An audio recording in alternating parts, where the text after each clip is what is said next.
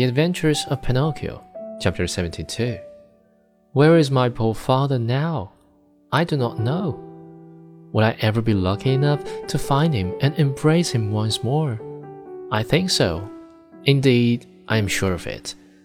At this answer, Pinocchio's happiness was very great. He grasped the fairy's hands and kissed them so hard that it looked as if he had lost his head. Then lifting his face, he looked at her lovingly and asked, Tell me, little mother, it isn't true that you are dead, is it? It doesn't seem so, answered the fairy, smiling. If you only knew how I suffered and how I wept when I read, Here lies. I know it, and for that I have forgiven you. The depth of your sorrow made me see that you have a kind heart.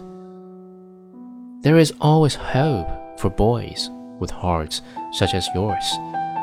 Though they may often be very mischievous, this is the reason why I have come so far to look for you.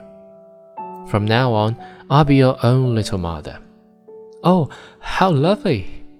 cried Pinocchio, jumping with joy. You will obey me always and do as I wish? Gladly, very gladly, more than gladly. Beginning tomorrow, said the fairy, you'll go to school every day. Pinocchio's face fell a little.